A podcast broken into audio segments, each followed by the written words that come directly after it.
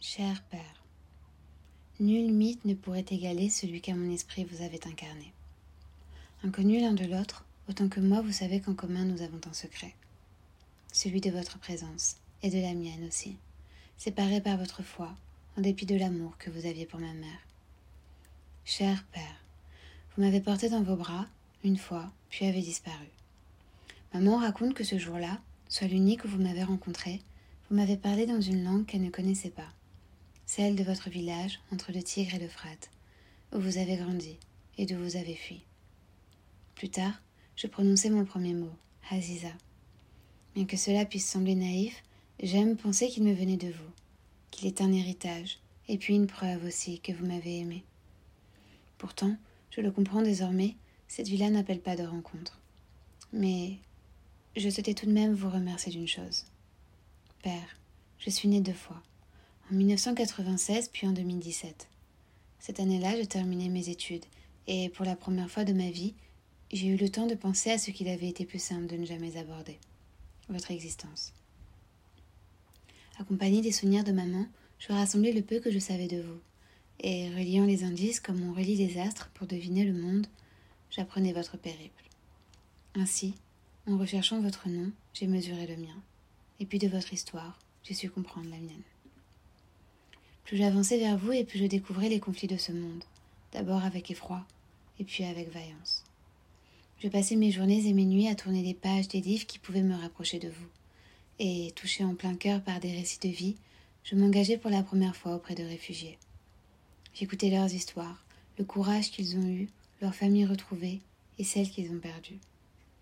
Je leur apprenais le français et découvrais votre langue, l'araméen.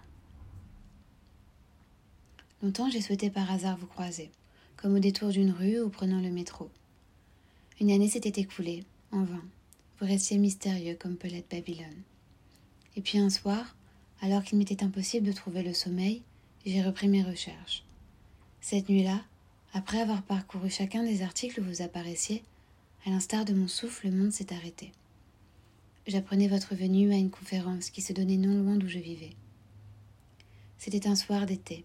La France venait de remporter la Coupe du Monde pour la seconde fois, et avec davantage encore de battements dans le cœur que nul joueur ne pourrait ressentir, moi je vous retrouvais.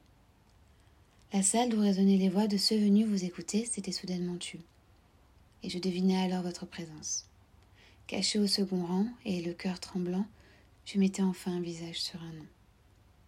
Dans un calme éloquent, je suis restée deux heures assise à quelques mètres de vous. Quel mot peut-on trouver après tant de silence? Il n'y en a pas. Pour la première fois, je comprenais l'autre partie de moi. Mes cheveux bruns et mes yeux noirs, qu'enfant j'avais tant souhaité blonds et bleus comme maman, ils me venaient de vous. Malgré mes yeux troublés, je passais la première heure à regarder les vôtres, et, à travers eux, je devinais vos terres bordées par les montagnes séparant la Turquie de l'Irak, ainsi que celles aussi qu'il vous a fallu emprunter pour arriver en endroit plus serein, la France, pays où je suis née. Quant à la seconde heure, j'ai décidé de bercer mon oreille de votre voix. Je me rappelle de sa douceur, résonnant comme un chant sacré de Mésopotamie. Et, dans un souvenir plus intime, je revois mes yeux qui, avec discrétion, commençaient à pleurer. Il ne s'agissait non plus seulement de vous et moi, mes yeux pleuraient le monde en son entièreté. Mes yeux pleuraient les hommes de tous les continents, de toutes les religions, langues, genres, couleurs et orientations. Ces hommes déracinés. Mes yeux pleuraient les bombes et les atrocités. En moi, à cet instant, une force était désormais née. Si de vous je ne sais rien, sinon si peu de choses, votre parcours m'a fait réaliser la chance que j'avais et combien j'étais privilégiée. Père, plus un jour n'est passé depuis cette année-là sans qu'au réveil je ne sois reconnaissante d'être en sécurité et de pouvoir alors me permettre de rêver et puis d'aider aussi. Aider. Dans les mois qui suivirent, ce mot prenait autant de sens qu'il prenait d'importance. Ouvrant les yeux sur vous, je les ouvrais sur le monde. Voulant atteindre l'Asie, je découvrais l'Afrique. Je rencontrais Adjo, Kofi et Rebecca, et tant de personnes encore dont la force intérieure sut accroître la mienne. Grâce à vous et à eux, je ne craignais plus rien. Ainsi, à 24 ans, je quittais mon travail et, regagnant de nouveau les bancs des étudiants, je commençais le droit, celui des réfugiés. Cher Père, si le monde est cruel, sur la route qui me menait à vous, j'ai croisé sa bonté. Je vous en remercie. Cette lettre n'appelle pas de réponse. Je ne vous en veux pas de nous avoir quittés.